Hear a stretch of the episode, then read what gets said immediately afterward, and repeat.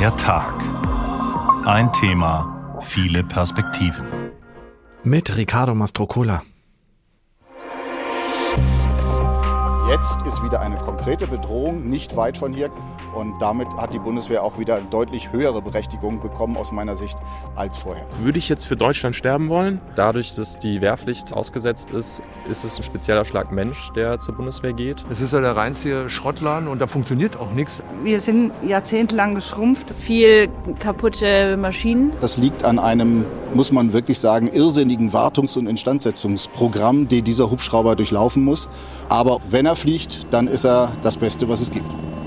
Die Betonung liegt auf wenn, wenn er fliegt. Sie haben es gehört. Von einer Zeitenwende hat Kanzler Olaf Scholz vor knapp einem Jahr gesprochen und er meinte damit vor allem eine neue Ära in der Sicherheits- und Verteidigungspolitik, inklusive der 100 Milliarden Euro extra für die Bundeswehr. Längst ist deutlich geworden, das Geld reicht nicht für eine Zeitenwende bei der Bundeswehr. Und der Krieg in der Ukraine hat viele Probleme offengelegt, bei der Beschaffung, bei der Ausrüstung und in der Fähigkeit der Truppe, schnelle Einsätze durchführen zu können. Wir haben hessische Bundeswehrstandorte besucht und gefragt, wie gut kommt die Bundeswehr voran beim Umbau? Wie sind Soldatinnen und Soldaten vorbereitet auf Kampfeinsätze? Und schlicht können wir uns mit dem, was die Bundeswehr hat und kann, verteidigen. Zeitlupenwende, der Zustand der Bundeswehr, so heißt diese Folge von der Tag. Die Bundeswehr ist eine Berufsarmee geworden, die für ganz spezielle Aufgaben gerüstet ist, aber auch da ist vieles nicht wirklich gut. Das werden wir nochmal im Detail hören in dieser Sendung. Unter anderem haben wir den ehemaligen Werbeauftragten des Bundestags zu Gast, Hans-Peter Bartels. Wir holen uns Stimmen von Soldaten und Soldatinnen aus Hessen und schauen später auch nochmal in die Ostsee, die strategisch plötzlich so wichtig geworden ist. Die Bundeswehr steht seit vielen Jahren schon in den Schlagzeilen. Immer wieder geht es um schlechte oder kaputte Geräte, um Flugzeuge, die nicht abheben können, um Schiffe, die nicht ablegen und Panzer, die in Reparatur sind, eigentlich bis heute. Da stellt sich die Frage, wer geht da eigentlich hin zur Bundeswehr?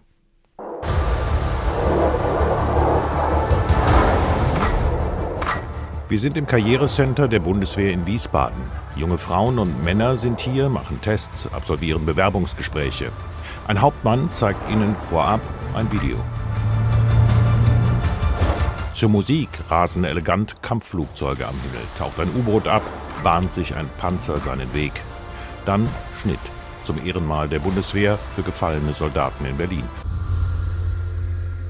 Am Ende des Videos sagt der Trainer zu den jungen Menschen, die sich bei der Bundeswehr bewerben, Es geht um Einsätze im Inland wie im Ausland. Es geht aber auch eventuell um Leben und Tod. Der Waffengebrauch sehen Sie hier. Das heißt Kameradschaft, Verlust. Dessen muss man sich auch bewusst sein, bevor man hierher kommt. André Blank, 23 Jahre alt, ist sich dessen bewusst, meint er. Blank hat sich über den YouTube-Kanal der Bundeswehr informiert und dann seine Bewerbung abgeschickt. Nach der mittleren Reife hat er bisher im Fahrdienst des Roten Kreuzes gearbeitet. Warum also jetzt zur Bundeswehr? Das ist einfach die äh, Kameradschaft, die bei der Bundeswehr sehr groß geschrieben wird. Das wird hier gelebt, das wird hier vermittelt von Anfang an der Grundausbildung. Und ja, auf diese Weise kann man auch einfach dem Land was zurückgeben, so ein bisschen. Man dient ja praktisch dem Lande und ich finde das eigentlich eine gute Sache. André Blank ist körperlich tauglich. Gerade hat er zwei Tage lang Bewerbungsverfahren hinter sich. Wir mussten uns dann den Computertest stellen. Der war schon sehr herausfordernd, also danach waren sie völlig Banane. ja, also sehr viel Selbsteinschätzung, wie man zu gewissen Dingen steht. Auch mathematische, allgemeinbildende Sachen. André Blank möchte in den Sanitätsdienst der Bundeswehr weil er Menschen helfen wolle im Konfliktfall. Das stelle er sich erfüllend vor. Wenn er nahe seiner Heimatstadt Dillenburg stationiert würde, das wäre ideal. Disziplin, Befehle erfüllen, alles kein Problem, sagt Blank. Und das Risiko, selbst schießen oder das eigene Leben riskieren zu müssen? Also ich habe mir darüber schon sehr viel Gedanken gemacht, ob ich das überhaupt könnte, auf Menschen zu schießen. Ähm, ich meine, wir schießen nicht grundlos einfach so auf Menschen. Äh, ich denke, im Verteidigungsfall, ja, bleibt ihnen keine andere Wahl, weil sie müssen sich verteidigen, sie müssen die Bevölkerung verteidigen und das bringt dann der Job auch mit sich dann letztendlich. Ne? Und? Macht ihm das Angst? So richtig Angst, jetzt zitternd da vorm Stuhl sitzen, ist jetzt nicht so der Fall tatsächlich. Also es, ja, wäre schon bereit dazu, ja. André Blank wird erst jetzt Soldat. Er macht sich diese Gedanken vorab, ohne auf Erfahrungen zurückgreifen zu können. Beunruhigt wirkt er deshalb nicht. Aber er macht sich wegen der aktuellen Lage natürlich auch seine Gedanken. Der Krieg kommt sozusagen näher. Das ist ja mit der Ukraine auch schon nicht mehr so weit weg. Und man hat sich natürlich auch schon mit dem Gedanken tatsächlich auseinandergesetzt, was ist, wenn es hier wäre, dass das eintreten könnte. Hm, es, ist, es schwirrt auch in meinem Kopf herum, natürlich. Das ändert aber nichts an seiner Berufswahl. Kurz nach unserem Interview geht André Blank zum Abschlussgespräch für seine Bewerbung. Dort wird er erfahren, ob er genommen wird und was die Bundeswehr ihm anbieten kann. Als er herauskommt, ist klar, André Blank wird seine Grundausbildung im fernen Flensburg machen. Und es wird erstmal nichts mit dem ursprünglich ersehnten Sanitätsdienst. Stattdessen. Also, es ist der taktische Kommunikationsunteroffizier. Ähm, kann ich Ihnen jetzt noch nicht so viel zu sagen, äh, weil mir das jetzt selber erst an den Kopf geworfen ist. Aber es hört sich auf jeden Fall nach der Beratung sehr spannend an. Am 1. Oktober wird es dann losgehen für den Soldaten André Blank. Es kommt also etwas anders, als er gedacht hat. HR-Reporter Jens Borchers hat uns den neuen Bundeswehrsoldaten vorgestellt und wir haben erfahren, mit welchen Erwartungen er den Dienst beginnen wird. Demgegenüber steht das, was ihn erwartet. Und davon kann uns Hans-Peter Bartels von der SPD eine Menge erzählen. Er war fünf Jahre lang von 2015 bis 2020 Werbeauftragter des Bundestages hat sich also regelmäßig mit der Truppe beschäftigt, war ihr Anwalt im Bundestag, hat immer wieder die wunden Punkte genannt und die Nöte der Bundeswehr betont. Ich habe ihn erstmal gefragt, was die Bundeswehr denn im Moment besonders gut kann oder macht. Die Bundeswehr hat extrem gut ausgebildete Soldaten. Es ist ja jetzt eine reine Freiwilligenarmee mit äh, Zeitsoldaten, die im Schnitt zehn Jahre dabei sind, mit einem Drittel Berufssoldaten. Da ist viel Zeit für sehr gründliche Ausbildung. Also das ist eine Profiarmee. Äh, und ich glaube, die Soldaten sind das geringste Problem. Also wenn man im internationalen Vergleich guckt, also deutsche Soldaten sind überall da, wo multinationale Missionen sind oder in internationalen Stäben sehr gerne gesehen. Der Hintergrund meiner Frage war natürlich, wo ist die Bundeswehr militärisch gut? Was macht sie besonders gut? Worauf ist sie spezialisiert? Ja, spezialisiert ist sie nach der Reform von 2011, damals Gutenberg und de Maizière, auf Auslandseinsätze wie in Afghanistan, also sogenannte Out-of-Area-Missions, äh, Missionen außerhalb des Bündnisgebiets, Afrika, Balkan früher. Ähm, da braucht man überschaubar große Kontingente, die jeweils maßgeschneidert zusammengestellt werden, alle vier oder sechs Monate wechseln. Ähm, das ist was ganz anderes als die Aufgabe, die heute wieder die Hauptaufgabe der Bundeswehr ist, nämlich kollektive Verteidigung, Bündnisverteidigung in Europa mit der ganzen Bundeswehr. Von wie viel wirklich einsatzfähigen Leuten sprechen wir da eigentlich, die von jetzt auf gleich losgeschickt werden könnten? Also von jetzt auf gleich äh, Größenordnung eine Brigade, nämlich genau die, die äh, für die Very High Readiness Joint Task Force, die BJTF, die Speerspitze der NATO Response Force im Moment von Deutschland gestellt wird. Also die sind komplett beisammen, ausgebildet und ausgerüstet. Wie viele sind das, eine Brigade? Das sind vielleicht 8000 Soldaten. Mhm also eine verstärkte Brigade.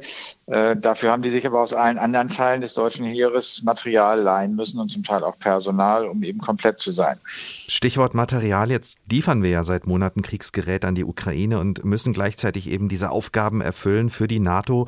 Was bleibt noch übrig für die Landesverteidigung? Also der materielle äh, Bereitschaftsstand der Bundeswehr war ja schon vor dem Ukraine-Krieg äh, schlecht. Also er ist lange schon schlecht. Also in meinen Jahresberichten als Lehrbeauftragter habe ich das äh, immer wieder äh, ausgeführt. Und das ist in den Jahren, wo man es eigentlich wusste, dass was passieren muss, äh, nicht wirklich besser geworden. Und nun seit dem äh, Krieg in der Ukraine geben wir zusätzliches Material an die Ukraine ab. Also insofern kann ja nicht besser geworden sein, sondern ist natürlich erstmal schlechter geworden. Durch den Krieg und die ausgerufene Zeitenwende haben sich die Herausforderungen verändert und auf die ist die Bundeswehr offenbar nicht vorbereitet. Welche Änderungen müssen jetzt schnellstens her? Also was man jetzt wirklich nicht mehr braucht, sind Bestandsaufnahmen und Analysen. Also welche Probleme die Bundeswehr hat, was alles fehlt. Das ist lange bekannt, auch äh, was an den Strukturen reformiert werden muss. Stichwort von der Einsatzarmee äh, Richtung Afghanistan hin zu einer Armee, die als Ganzes in der kollektiven Verteidigung, also in der Bündnisverteidigung einsetzbar ist. Da haben wir zu viele Stäbe, zu viel Zentralisierung. Ähm, wir brauchen schnell verlegbare organische Verbände, die dann auch kampfkräftig sind und personell und materiell voll aufgeführt sind. Also man braucht jetzt eine Strukturreform und sehr schnell 100 Prozent Ausstattung, Vollausstattung für die Verbände mit möglichst modernem Gerät. Wenn Sie Strukturveränderung sagen und Strukturreform und ich glaube, darüber wird ja auch bei der Bundeswehr schon seit vielen, vielen Jahren gesprochen, können Sie uns da ein Beispiel, einfach mal ein greifbares Beispiel nennen, wo man so eine Strukturreform machen müsste oder ablesen könnte? Also wenn heute eine Brigade in den Einsatz gehen soll, eine Brigade des Heeres, das sind zunächst mal etwa fünf oder sechs 6000 Soldaten, die zu dieser Heeresbrigade gehören, dann müssen die sich dazu organisieren, Nachschubtruppen aus der Streitkräftebasis, müssen sich dazu organisieren, Sanitätskräfte aus dem zentralen Sanitätsdienst der Bundeswehr, müssen sich dazu organisieren, Fernmeldekräfte aus dem Organisationsbereich ZIR, also Cyber- und Informationsraum, müssen sich dazu organisieren aus zivilen Organisationsbereichen, Verpflegung, äh, Wehrverwaltungsleute, die sie begleiten. Also alles äh, sozusagen, damit diese eine Brigade überhaupt komplett in Einsatz gehen kann. Das heißt, das, was im Moment beim Heer ist, ist nicht komplett, sondern mhm. ist mal in früheren Reformen wegamputiert worden. Also das muss alles wieder da rein. Wenn Sie sagen, dazu organisieren, und Sie haben eine Menge genannt, heißt es, der General muss dann rumtelefonieren, damit er alles zusammenbekommt, was er braucht? Genau, und zwar, also das telefoniert er natürlich nicht, sondern da schreibt man äh, lange Schriftsätze, die auf dem Dienstweg nach oben gegeben mhm. werden, also in der eigenen Hierarchie des Heeres, dann rübergegeben werden zur Streitkräftebasis, zum Kommando Sanitätsdienst, äh, zum äh, Cyberbereich und äh, dann geht's da wieder runter und dann werden Kräfte zugewiesen oder eben nicht. Also weil es nicht die eigenen Kräfte sind. Also hängt man dann natürlich auch an den Priorisierungen jeweils dieser Organisationsbereiche. Also diese Art der Verwaltung des zu wenig, also des Mangels, die muss zu Ende sein. Also wir brauchen äh, komplett äh, einsatzfähige äh, Verbände, die, wie der Generalinspekteur sagt, kaltstartfähig sind, also die von heute auf morgen verlegt werden können. Dazu braucht man viel Geld. Auch darüber ist viel debattiert worden in den letzten Monaten. Es geht um die berühmten 100 Milliarden Sondervermögen, die im letzten Jahr angekündigt worden sind. Die reichen vermutlich nicht aus, um die Bundeswehr zu modernisieren. Mehr Geld, das muss irgendwo herkommen. Wie verhindern wir denn, dass nicht wichtige Investitionen zum Beispiel in den sozialen Bereich ausgespielt werden gegen die Investitionen in die Verteidigung? Also erstmal sind diese 100 Milliarden Sondervermögen, Schulden finanziert, äh, natürlich eine gute Anschubfinanzierung. Also wenn man über Vollausstattung redet, dann ist schon gut, wenn dahinter jetzt auch eine große Summe steht, die ausgegeben werden kann. Aber in der Tat, das reicht nicht aus und äh, das reicht äh, vor allem nicht aus, wenn man einen eingefrorenen Verteidigungshaushalt hat. Also im Jahr 2022 war der Verteidigungshaushalt genauso groß, wie er in diesem Jahr ist und das bei Inflation von 7, 8, 9, 10 Prozent. Also damit äh, wird jetzt aus dem, werden aus dem Sondervermögen Gelder letztlich gebraucht, um Löcher im Verteidigungshaushalt zu stopfen. Also insofern, man braucht einen wachsenden Verteidigungshaushalt Richtung zwei Prozent vom Bruttosozialprodukt, ähm, so wie das in anderen Ländern auch ist. Und übrigens, Deutschland würde damit nicht verarmen oder irgendwie militaristisch werden zu Zeiten des Kalten Krieges in den 70er und 80er Jahren hat Deutschland dreieinhalb Prozent vom Bruttosozialprodukt für Verteidigung ausgegeben. Und äh, es war trotzdem ein prosperierendes Land, das, das sich das eben leisten konnte. Wir sind nicht ärmer geworden.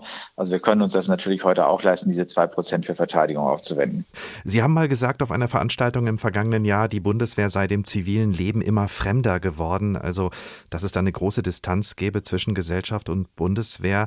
Hat der Krieg etwas geändert am Blick auf die Bundeswehr in den letzten Monaten? Das glaube ich sehr. Also das Interesse für überhaupt sicherheitspolitische Fragen ist sehr viel größer geworden und ich glaube auch die Achtung und Wertschätzung der Bundeswehr ist nochmal gestiegen. Allerdings war die eigentlich immer relativ hoch. Also der Beruf des Soldaten ist äh, in der Reihenfolge, die ja gelegentlich von in Umfragen abgefragt wird, immer eher im oberen Bereich, also nicht äh, vor den Polizisten, sondern eher nach den Polizisten, aber weit vor Journalisten oder Bankern oder Abgeordneten.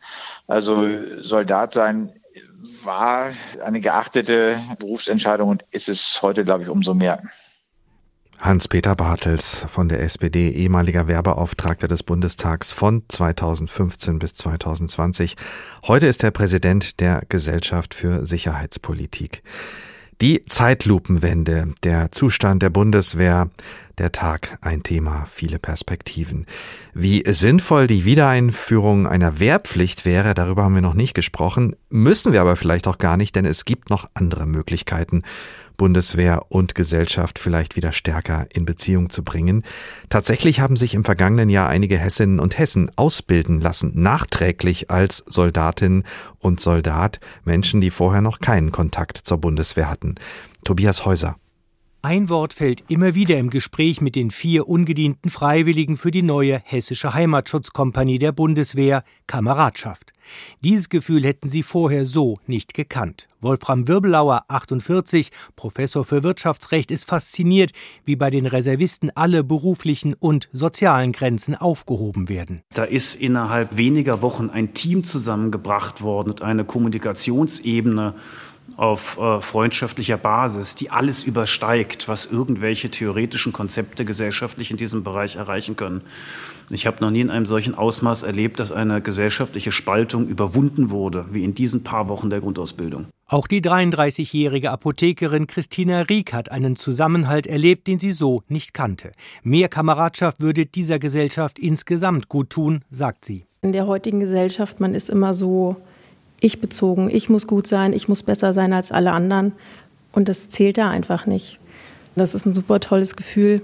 Und ich finde, das sollte man viel öfters in der Gesellschaft haben. Nicht immer dieses Ellenbogen, sonstiges, sondern dieser Zusammenhalt, dass man zusammen viel stärker ist. Die sogenannten ungedienten Freiwilligen für die Reserve sollen vor allem im Katastrophenfall eingesetzt werden. Durch das Hochwasser im Ahrtal habe die Bundeswehr gemerkt, dass sie diese Fähigkeit verlernt habe. Man habe weder das Personal noch die Ausrüstung dafür. Aber im Ernstfall müssten die Freiwilligen die Heimat auch mit Waffen verteidigen. Auch dafür werden sie ausgebildet. Bislang haben in Hessen 110 Freiwillige an der Ausbildung teilgenommen. Das entspricht ungefähr einer Kompanie. Insgesamt will Hessen erstmal drei Kompanien aufstellen. Alle vier Heimatschutzreservisten, mit denen ich gesprochen habe, sind beruflich erfolgreich, arbeiten selbstständig und treffen eigenständige Entscheidungen. Bei der Bundeswehr bestimmt einer und so wird es dann gemacht. Aber genau das gefällt ihnen auch, sich mal sagen zu lassen, was man tun muss. Ich fand es während der Ausbildung auch eher positiv, mal nicht selber zu denken, so, sondern man hat gesagt bekommen, was man anzieht, wann man isst. Ansonsten ist man im Job immer selber derjenige, der koordinieren muss. Und da kann man sich ganz mal darauf konzentrieren, dass jemand anderes für einen denkt. Das war eine ganz tolle Erfahrung. Auch ihre Motive, warum sie sich ehrenamtlich bei der Bundeswehr im Heimatschutz engagieren, ähneln sich. Bei Wolfram Wirbelauer ist es auch Patriotismus. Wir reden immer von Wehrpflicht. Es ist ein Recht des Bürgers, seine Familie, sein Land, seine Heimat verteidigen zu dürfen. Ich nehme hier für mich ein Recht wahr, das Teil meines Verständnisses als Bürger eines demokratischen Staates ist. Vor der Haustür von Christina Rieck gibt es bis heute Demos von Corona-Leugnern. Das ist zwar nicht ihre Meinung, aber bei der Bundeswehr kämpft sie auch für die Meinungsfreiheit. Das ist auch was, was ich verteidige, das Recht und die Freiheit von Menschen in Deutschland. Wenn man in andere Länder guckt, ist die Meinungsfreiheit nicht so offen wie hier. Und ich finde, das Recht der freien Meinungsäußerung und das Recht überhaupt unsere Grundrechte ähm, beschützen und bewahren kann, das ist eigentlich mein Selbstbild. Marco Krelowitz, 46, Versicherungskaufmann, weiß genau, warum er sich für den Heimatschutz gemeldet hat. Beim feierlichen Gelöbnis war auch die Familie anwesend, Frau und meine Kinder, und die sind danach zu mir gekommen und haben gesagt, wir sind stolz auf dich. Und das sagt alles, dass ich da was Richtiges und Wichtiges tue, denn meine Familie ist mir das Allerwichtigste. Und im Ernstfall wäre er auch bereit, seine Familie mit der Waffe zu verteidigen. Tobias Häuser über Freiwillige, die vorher nie gedient haben bei der Bundeswehr, die sich jetzt für das sogenannte Heimatschutzkommando haben ausbilden lassen in Wiesbaden. Sie würden im Ernstfall nicht an der Front eingesetzt, sondern wären im Land für die Sicherheit von Infrastruktur zuständig, also Energieversorgern, Autobahnkreuzen, Bahnhöfen. Wer sich allerdings direkt bei der Truppe verpflichtet, so wie der Kandidat zu Beginn der Sendung, kann im Kriegsfall natürlich überall hingeschickt werden. Viele Soldaten und Soldatinnen, die aktuell im Dienst sind, haben ihre Kampf- und Einsatzerfahrung längst hinter sich und kehren dann, wenn alles gut geht, auch wieder heil zurück, zumindest äußerlich. Kai Köhler arbeitet als Psychologe im Psychotraumazentrum der Bundeswehr in Berlin und er ist Mitglied im Verein Angriff auf die Seele, der psychosoziale Hilfe anbietet für Angehörige der Bundeswehr. Ich habe ihn erstmal gefragt, aus welchen Einsätzen denn die Soldaten und Soldatinnen kommen, die er behandelt. Also wir haben natürlich ähm, über alle Einsätze hinweg immer mal wieder äh, Patienten, die ja bei uns landen. Und tatsächlich sind aber so die häufigsten Patienten so nach wie vor aus dem Bereich Afghanistan, also so die ISAF-Patienten, die häufigste oder die, die höchste Zahl an ähm, Patientenstellen, die bei uns vorstellig werden, dann so gefolgt äh, vom Kosovo, wo auch trotz dessen, dass der Einsatz ja schon doch einige Jahre her ist, ähm, immer noch relativ hohe Zahlen auch aus dem Einsatz auch Neuerkrankte sind. Und ähm, so auf dem dritten Platz sind so ähm, Mali aus der MINUSMA-Mission tatsächlich auch Patienten, die da in dem Bereich ähm, wir sehen. Genau, sind alles so Sachen, die man auch so in den Statistiken sich anschauen kann. Wenn Sie Afghanistan sagen und vor allem Kosovo, Sie haben es angedeutet, das sind Einsätze, die schon länger her sind. Um welche Art von seelischen Wunden geht es da? Ja, das, was wir ähm, tatsächlich viel immer noch haben, ist so die posttraumatische Belastungsstörung. Das sind ja verschiedene Symptome, die man darunter subsumiert. Das sind so Schlafstörungen, Albträume, auch so hochkommende Erinnerungen und Flashbacks oder die Leute ziehen sich auch stark zurück. Das ist das, was wir so am häufigsten tatsächlich ähm, so bei den Patienten sehen, aber auch so Angststörungen, äh, Depressionen, ja auch so eine Anpassungsstörung ist das, was wo Soldaten nach Einsätzen häufig haben. Sie können das vermutlich ganz gut nachvollziehen. Sie waren selbst auch im Einsatz in Afghanistan. Wie kann man den Stress beschreiben, den man da erlebt, äh, den vielen anderen erklären, die zu Hause geblieben sind, die das im zivilen Leben so nicht durchmachen müssen? Ja, das ist eigentlich gar nicht so einfach zu erklären, ähm, weil wie bei vielen Dingen im Leben ist es so, dass man es mal irgendwie doch erlebt haben muss, um es sich vorstellen zu können. Also an meinem eigenen Beispiel erinnere ich mich noch an eine Situation, äh, wo unser Feldlager angegriffen wurde, wo wir beschossen wurden, wo die Kugeln, also die Geschosse so neben einem in der Hauswand eingeschlagen sind. Und ähm, man ist sehr, sehr konzentriert. Also man hat, also ich hatte in dem Augenblick eigentlich gar keine Gedanken für irgendwelche anderen Sachen oder was könnte passieren, sondern man war stark, stark fokussiert auf das, was in den nächsten Minuten passiert. Man war sehr stark im Hier und Jetzt und hat so ein Gefühl von Wachheit, und Anspannung, ähm, so wie ich es eigentlich im Leben sehr selten oder fast nie wieder in der Intensität erlebt habe. Das heißt, also ich weiß noch genau, wie sehen die Bilder aus, ähm, was, was habe ich mir wohin gelegt. Ähm, also quasi hatte ich das so ein bisschen wie eingebrannt in, in die eigene Wahrnehmung und auch ins Gedächtnis. Und Körper und Seele verarbeiten diesen Stress dann offensichtlich erst sehr viel später? Ja, genau, so war es bei mir auch. Ähm, viele Sachen, die ja, so welche Bedeutung das eigentlich hat, welche Folgen es haben könnte, sind so Sachen, die dann bei mir zumindest erst nach dem Einsatz hochgekommen sind. Also ich habe ähm, mich dann aufs Fahrrad gesetzt, bin erstmal, muss erstmal entspannt durch Berlin fahren, um wieder runterzukommen, um nicht überall zu gucken, wo sind Fahrzeuge, wo könnte ein Attentäter sein. Ähm, und so auch die Bedeutung des Ganzen ähm, war deutlich später erst in der Verarbeitung. Also ich jetzt keine, für mich zumindest nicht, dass ich wüsste, eine Traumafolgestörung davon bekommen, aber ähm, hatte doch schon ganz schön damit zu tun. Es hat so einige Monate gedauert, bis man sich wieder so runterregulieren konnte. Wie viele Soldaten und Soldatinnen betrifft das eigentlich von denen, die von Einsätzen zurückkommen? Ist das ein großer Anteil, der Hilfe braucht? Also wenn wir jetzt mal speziell anschauen, was so ähm, die posttraumatische Belastungsstörung ist, sind es eigentlich nicht die riesengroßen Zahlen. Das sind so ähm, um die zwei Prozent, ähm, die ja durchaus, es gibt so eine Dunkelzifferstudie, das sind auch so Sachen, die man im Ärzteblatt oder in der Zeit nachlesen kann. Die haben mal geschaut, wie viel ähm, tatsächlich Betroffene aus den Einsätzen zurückkommen. Wenn wir uns aber Angststörungen angucken oder depressive Störungen, sind die Zahlen schon deutlich höher. Das heißt, da kann man schon durchaus sagen, ähm, Angststörungen sind so 10 Prozent, Depressionen haben auch ähm, eine gewisse Prozentzahl, die dann ja betroffen sind, so dass wir ähm, ja so um die 20 Prozent durchaus sagen kann, dass da die Soldaten an Symptomen leiden, die schon so behandlungswürdig sind. Wie können Sie dann helfen äh, im Psychotraumazentrum in Berlin?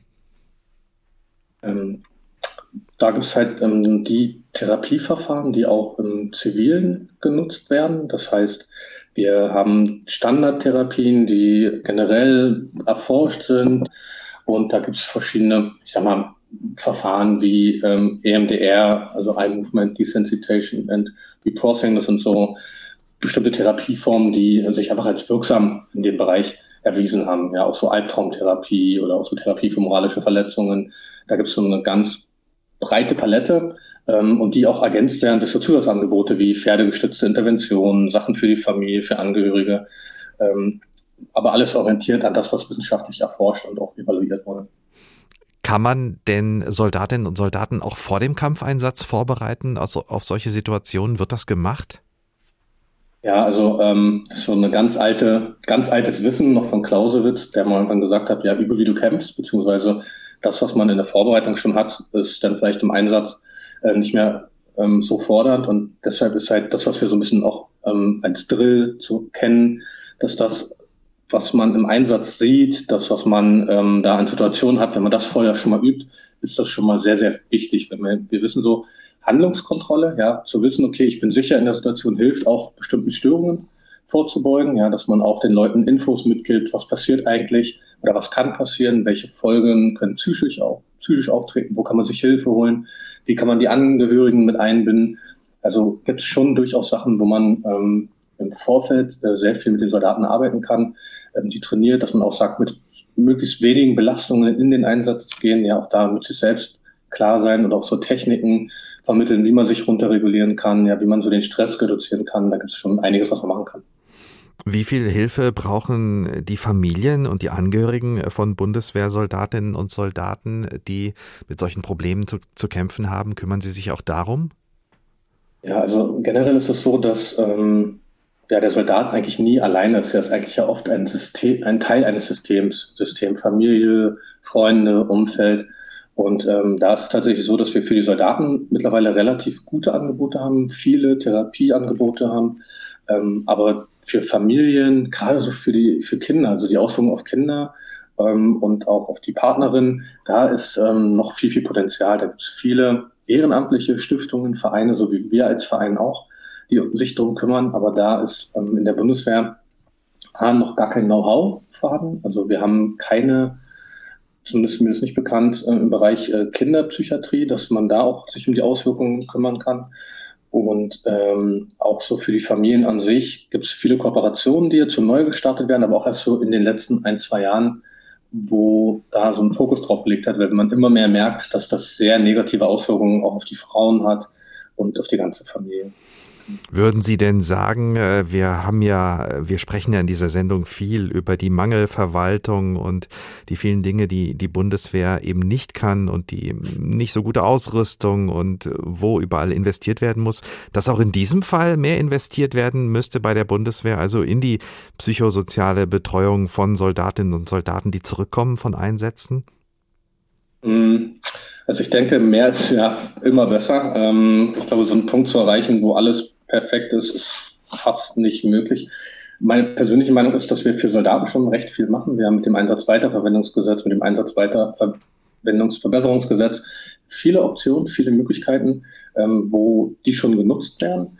Ähm, generell ist aber so die psychosoziale Versorgung, so wie ich meinte, gerade so für Familie und Kinder, für das Umfeld, da ist noch viel, viel, was eigentlich besser gemacht werden sollte aus meiner Sicht, äh, wo noch viel, viel Potenzial ist weil ich auch da so ein bisschen die Bundeswehr oder auch wir als Gesellschaft uns äh, in, in, Verantwortung sehe, dass auch das ja eine Auswirkung aus dem Einsatz ist und dass da noch ähm, deutlich mehr gemacht werden kann. Für die Soldaten an sich, denke ich, sind wir schon an einem guten Punkt. Kai Köhler, Psychologe im Psychotraumazentrum der Bundeswehr in Berlin und Mitglied im Verein Angriff auf die Seele dem es am Ende nochmal ganz wichtig war zu betonen, dass er vor allem für den Verein gesprochen hat, nicht als Bundeswehrangehöriger, der er auch ist, aber als Vereinsmitglied und Privatperson kann er etwas freier sprechen. Denn es kann manchmal tatsächlich etwas komplizierter werden mit Bundeswehrangehörigen in einem Interview. Das können wir uns von meinem Kollegen Jens Borchers nochmal genauer erklären lassen, denn das ist ihm bei seiner Recherche in den Bundeswehrstandorten in Hessen mehrmals aufgefallen. Natürlich hat auch die Bundeswehr Pressesprecherinnen, Medienbetreuer, viele sogar. Deren Job ist es, Journalisten wie mich mit Informationen zu versorgen. Das ist der eine Teil der Aufgabe, das machen sie oft super und dafür bin ich sehr dankbar.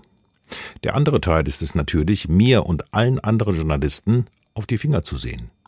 Das führt manchmal zu ziemlich skurrilen Situationen. Beispiel. Eine Kollegin führt ein Interview mit einem Unteroffizier. Der Soldat beschreibt seine Aufgaben und verwendet dabei unter anderem das Wort Feind. Freundlich, aber bestimmt macht der nebenstehende Presseoffizier darauf aufmerksam, dass Feind nicht das geeignete Wort sei. Man solle die Frage bitte wiederholen und der Soldat möge dann Gegner sagen, was er dann auch tut. Nach dem Interview frage ich den Pressesprecher, wieso darf ein Soldat nicht von Feind sprechen? Das verstehe er auch nicht, antwortet der Presseoffizier. Sei aber so bei der Bundeswehr. Solche Interventionen geben den Soldaten ganz bestimmt nicht das Gefühl, sich vor einem Mikrofon oder vor einer Kamera unbefangen und wirklich offen äußern zu können. Deswegen reden sie oft betont formell, immer bemüht, keinen rhetorischen Fehltritt zu landen. In den Augen der Medienbetreuer versteht sich. In einem anderen Fall war ich mit Fernsehkollegen unterwegs. Die haben manchmal andere Bedürfnisse als wir Radioleute. Deshalb gingen sie ein paar Bilder drehen, die mich nicht interessierten. Die Bundeswehr Medienbetreuer gingen natürlich mit. Ich blieb zurück und dann kam ein Interviewpartner vorzeitig in den Raum, in dem ich wartete, und weil Zeit Geld ist, begann ich schon mal unser Radiointerview. Kurz darauf kam ein Medienbetreuer zurück und motzte. Ich hätte das Gespräch ohne seine Anwesenheit gar nicht beginnen dürfen, das sei so abgemacht gewesen. War es aus meiner Sicht keineswegs. Und dann gab es noch den Fall, in dem ich in einer Kaserne gefragt wurde, ob wir unser Material dann später zur Überprüfung an die Presse- und Medienstelle des Verteidigungsministeriums geben könnten. Natürlich nur, um zu schauen, ob alles sachlich richtig sei. Nein, habe ich gesagt, das tun wir bestimmt nicht. Und ich möchte es als Journalist auch nie erleben, dass wir so etwas tun. Jens Borchers als Reporter unterwegs bei der Bundeswehr sozusagen in der betreuten Recherche.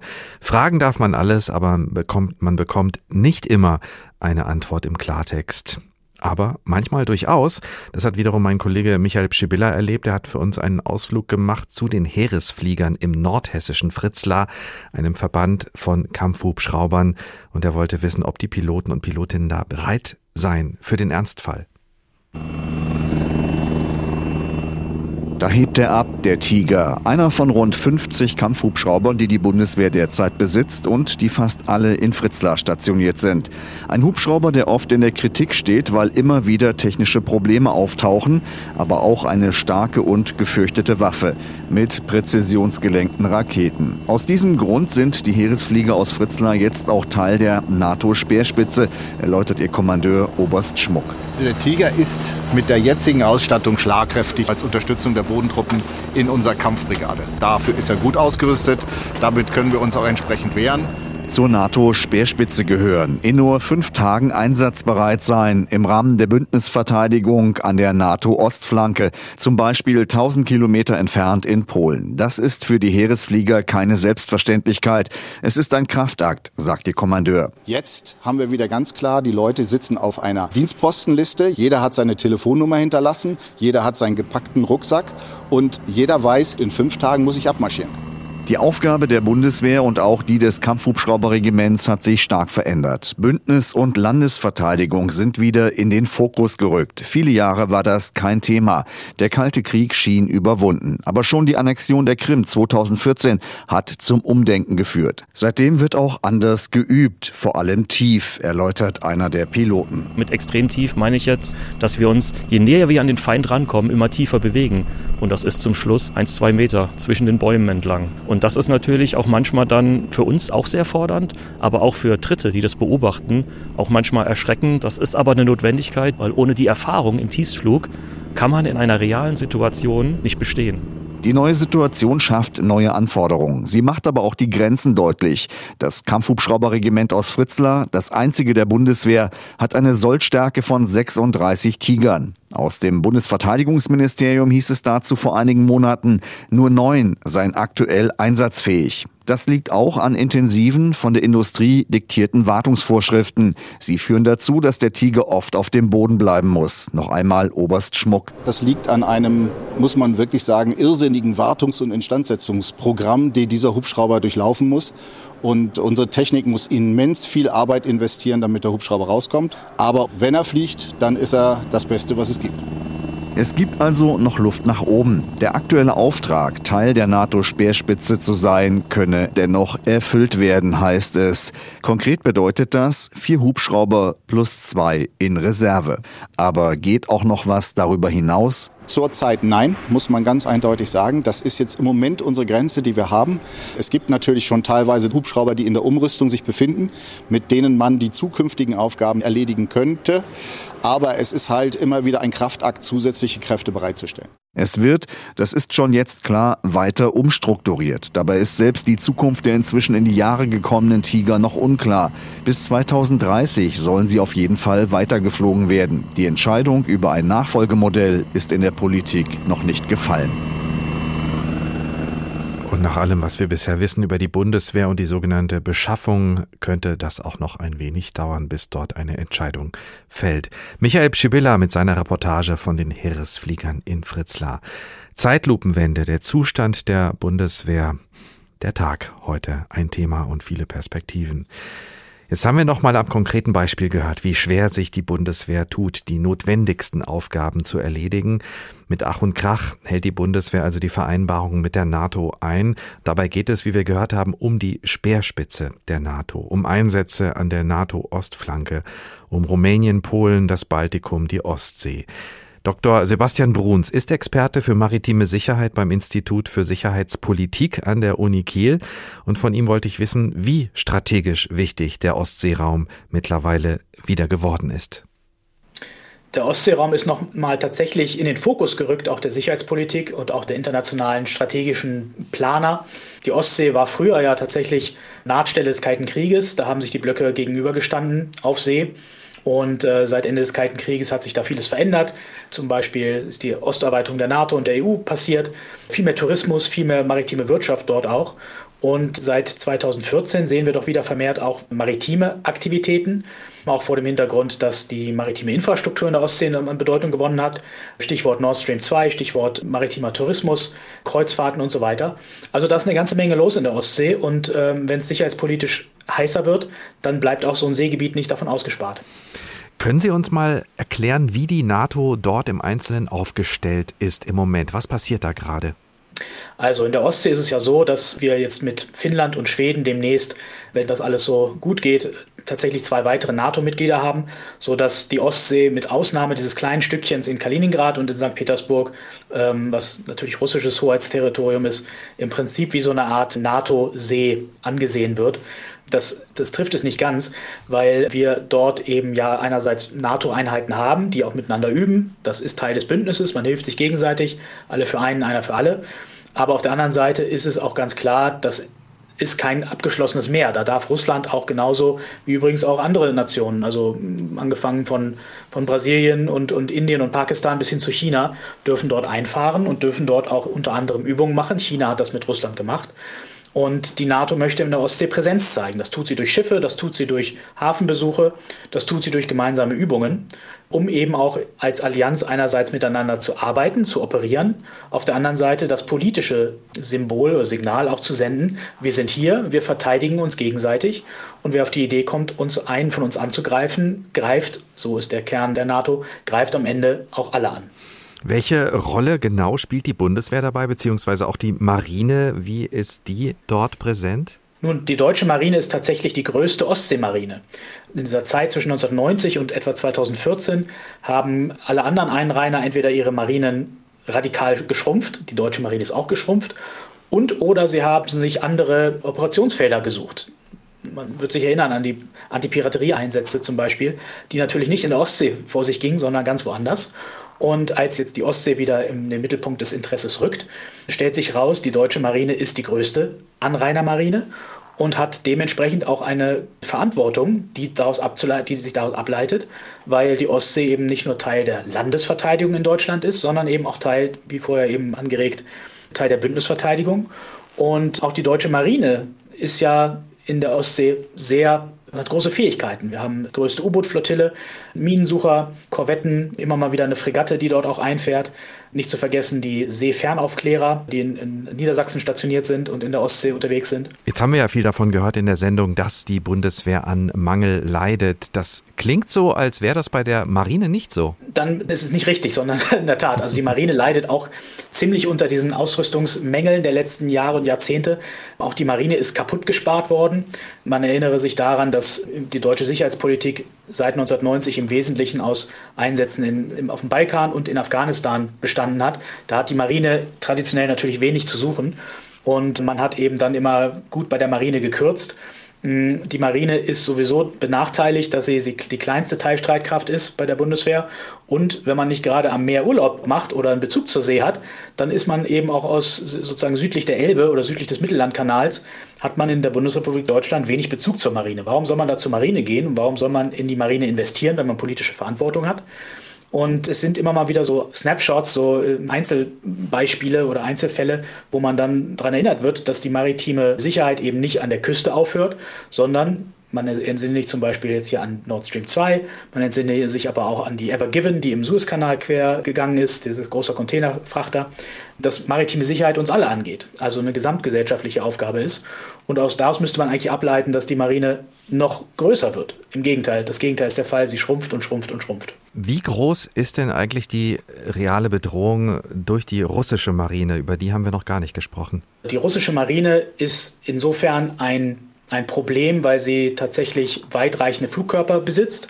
Sie besitzen in der Ostsee gar nicht so viele Schiffe, insbesondere nicht so viele Kriegsschiffe. Aber sie können genügend ähm, Ärger, sage ich mal so ein bisschen unwissenschaftlich und salopp, äh, genügend Ärger produzieren. Man entsinne sich zum Beispiel an diese engen Überflüge, da gab es dann auch Fotos von, äh, wo russische Kampfjets über amerikanischen Zerstörern entlang gesaust sind, ganz nah und ja unter äh, ohne jegliche Abstandshaltung und, und Kollisionsverhütungsregeln einzuhalten.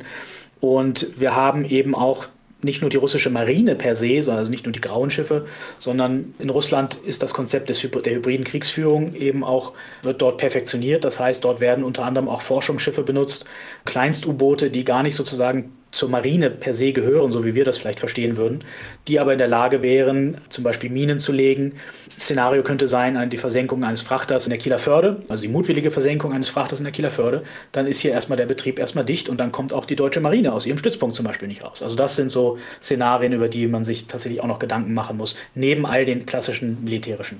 Also da ist die Bedrohung eine ganz andere als die, die man sich vielleicht als erstes vorstellen mag. Stichwort Zeitenwende nochmal, Herr Bruns. Die Bundeswehr ist mitten im Umbau und es soll alles so schnell wie möglich gehen. Und Sie haben auch eben gesagt, bei der Marine sieht es nicht viel anders aus. Da ist auch viel gespart worden in den letzten Jahren, kaputt gespart worden, haben Sie gesagt. Wie schnell kann das denn gehen, auch wenn Sie auf die Marine schauen? Wie schnell kann ein Umbau vonstatten gehen? Es soll ja eigentlich jetzt alles noch viel schneller gehen, als man es vor der Zeitenwende vorhatte. Also Sie haben recht, wir haben auch hier das Problem oder wir sehen auch hier, es ist im Prinzip gar kein Erkenntnisdefizit, sondern es ist ein Umsetzungsdefizit. Ähm, die verkrusteten Strukturen sind auch in der Marine ein Problem, äh, nicht nur in der Marine, sondern eben auch die Marine als Teil der Bundeswehr so dass man an die Strukturen ran müsste. Das, die andere Problematik ist, dass wir gar nicht die Schiffbauressourcen zum Beispiel haben, um jetzt, ja, wie man sich das vielleicht so in dem, im Weltkrieg vorstellte, dass man da die Schiffe einfach zu Wasser lässt, sondern diese modernen Kriegsschiffe sind hochkomplexe, hochkomplexe Systeme und die Werften sind ausgelastet. Also wir können uns da auch nicht die Werften backen, wir können uns auch nicht die Soldatinnen und Soldaten backen. Das Nachwuchsproblem bei der Marine ist auch ein, Riesen, ein Riesenproblem. Und anders als vielleicht bei Hubschraubern oder Kampfpanzern, die immer, ja, wo immer Dutzende oder auch Hunderte von gebaut werden, werden von Marineschiffen meistens ja, eine Handvoll gebaut. Also die letzten Klassen der deutschen Fregatten hatten immer so zwischen drei und fünf Einheiten. Das ist nicht besonders viel. Und die Planungshorizonte gehen da eben nicht über ein Jahr oder zwei Jahre, sondern gerne mal über 10, 12, 15 Jahre. Das heißt, man muss auch eigentlich eine strategische Planung, eine strategische Vorausschau haben. Ähm, Im Prinzip hätte man vor 10, 12 Jahren anfangen müssen, Schiffe zu bauen, die jetzt in den Einsatz kommen. Das ist natürlich nicht möglich gewesen oder auch nicht, niemand hatte eine Glaskugel. Und da dreht man sich ein Stück weit im Kreis. Also man muss versuchen, jetzt die jetzige sicherheitspolitische Lage einerseits abzubilden und abzudecken und gleichzeitig eben auch genügend strategische Vorausschau mitzubringen, zu sagen, wie sieht die Welt dann in 5, 15 oder 25 Jahren aus, weil wir mit denselben Fregatten und U-Booten und äh, Seefernaufklärern dort noch unterwegs sind. Wir stehen da insgesamt als, als nicht nur die Marine, nicht nur die Bundeswehr, sondern als Bundesrepublik enorm unter sicherheitspolitischem Zeitdruck. Das übrigens auch für unsere Alliierten. Die schauen auf uns und gucken, was macht Deutschland. Also nicht nur die Frage, liefern wir Kampfpanzer oder was auch immer an die Ukraine, sondern wo geht die deutsche Marine hin?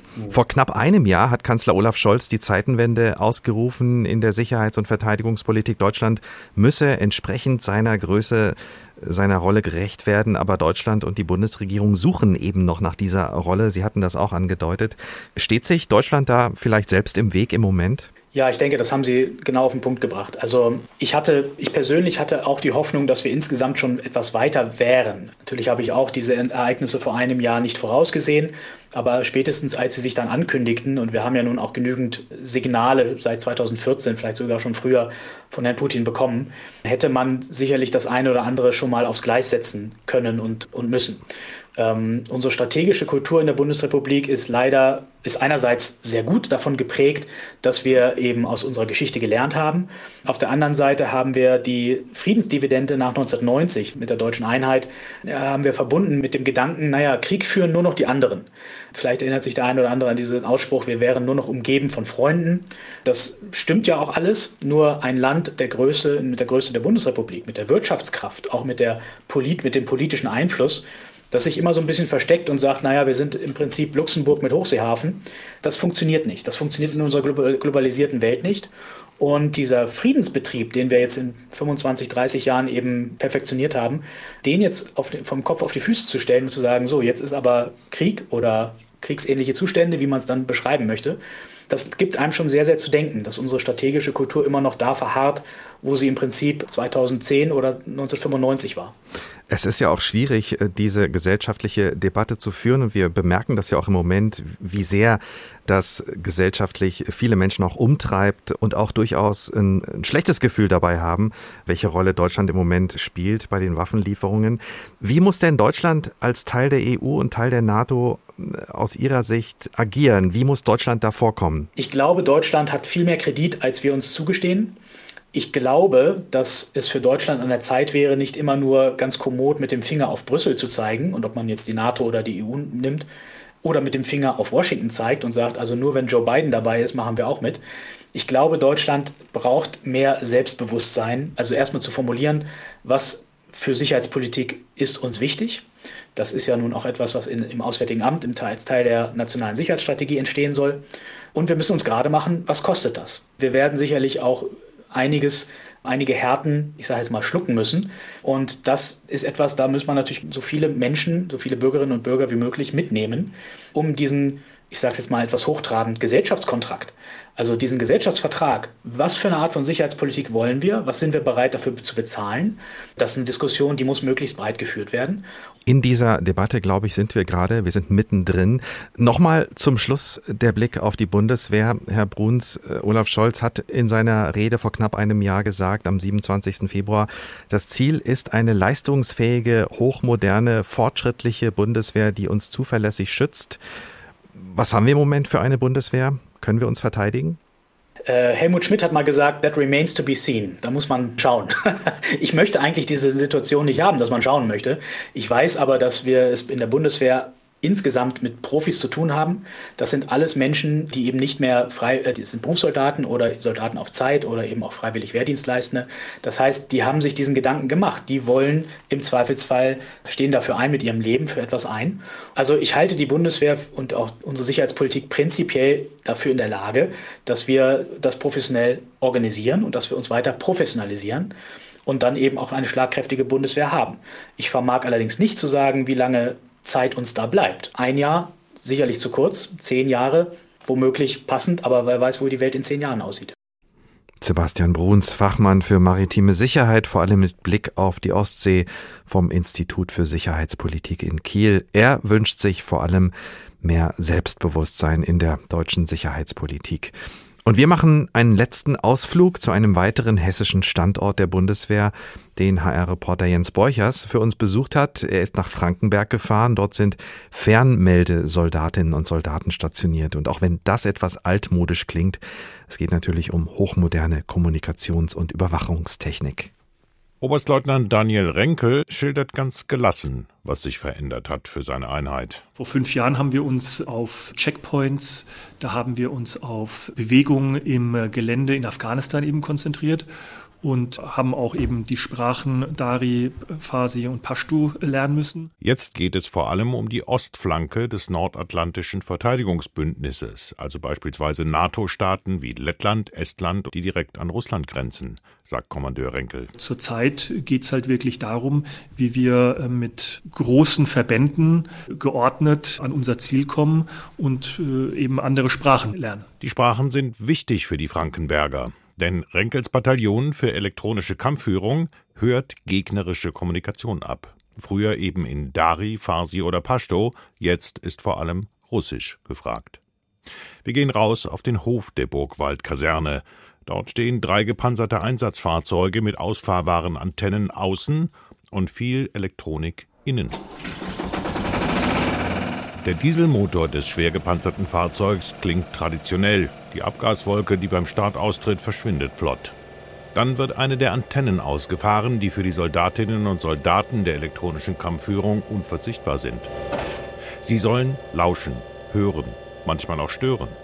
Eingebunden in Einheiten der NATO, sagt Oberstleutnant Renkel, und zwar bereits seit 2020. Die Zeitenwende ist, ist ja durch die Politik verlautbart worden. Für, für mich persönlich und für mein Bataillon hat sich im Auftrag nichts wesentlich geändert. Wir äh, hatten uns im Rahmen der NATO-Speerspitze auf genau diesen Auftrag vorbereitet und von daher sind die Änderungen, die jetzt uns direkt betreffen, äh, eher gering. Auch im NATO-Verbund soll die Frankenberger Bundeswehreinheit Informationen liefern. Wo ist der Feind? Wie stark ist er und was hat er vor? Reicht die Ausrüstung dafür? Kommandeur Renkel antwortet so. Dadurch, dass wir in dieser Speerspitze der NATO äh, eingemeldet wurden, sind wir priorisiert mit Material ausgestattet worden. Und von daher ist der ähm, Materialstand, den wir haben, ausreichend für das, was wir, was wir machen müssen. Ausreichend. Und das gilt für den Teil des Bataillons, der innerhalb von wenigen Tagen im NATO-Verbund einsatzfähig sein muss, wenn es ernst werden sollte. Für diese etwa 100 Soldatinnen und Soldaten sei die Ausrüstung ausreichend. Und wie sieht es mit der Munition aus? Kommandeur Renkel antwortet. Also für meinen Verantwortungsbereich kann ich sagen, haben wir die äh, Bevorratung, äh, wie sie vorgeschrieben ist, nämlich diese 30 Tage, ist verfügbar. Aber es ist halt nur dieser Anteil der äh, VJTF Taskforce. Also für die Soldatinnen und Soldaten, die im Ernstfall Deutschlands Bündnisverpflichtungen einhalten müssen. Aber hat das Bataillon nach der vom Kanzler ausgerufenen Zeitenwende und nach dem angekündigten 100 Milliarden Paket für die Bundeswehr neue Ausrüstung bekommen? Dazu kann ich Ihnen leider nichts sagen, antwortet Oberstleutnant Renkel. Da müsse man in Berlin im Ministerium nachfragen. Eins sei aber auch klar, jeder Kommandeur wolle für seine Soldaten die beste Ausrüstung. Und da sei sicherlich auch noch Luft nach oben. Wo genau? Leistungsfähigere IT, bessere Funkgeräte. Das sind die Standardsachen, die die Bundeswehr äh, gerne äh, hätte und ich natürlich auch in meinem Bataillon. Kommandeur Renkel spricht auch über anstehende Sanierungsprojekte am Standort Frankenberg. Geplant übrigens lange bevor Russland die Ukraine überfiel. Und da hat Kommandeur Daniel Renkel Hoffnung. In den nächsten zehn Jahren gibt es große, große Infrastrukturprojekte, die geplant sind, in der Hoffnung, dass es halt dann auch äh, umgesetzt wird. Infrastrukturprojekte in den nächsten zehn Jahren und die Hoffnung, dass es bald umgesetzt wird. Diese letzten Worte des Kommandeurs in Frankenberg in diesem Bericht von Jens Borchers sind im Grunde die prägnante Zusammenfassung für diese Folge von der Tag. Zeitlupenwende, der Zustand der Bundeswehr, der Tag ein Thema, viele Perspektiven. Und auch diesen Tag können Sie wie immer nochmal anhören und runterladen und teilen. Zu finden ist er in der ARD Audiothek unter der Rubrik Politik und Hintergrund und natürlich auch auf den anderen bekannten Podcast-Plattformen. Und wenn Sie vorher über unsere Themen Bescheid wissen wollen und uns Fragen für die nächste Sendung zum Beispiel oder generell Anregungen mitgeben wollen, auch sehr gerne einfach unseren Newsletter bestellen auf hr2.de oder hrinforadio.de. Mein Name ist Ricardo Mastrocola. Ich wünsche Ihnen noch einen schönen Tag. あ!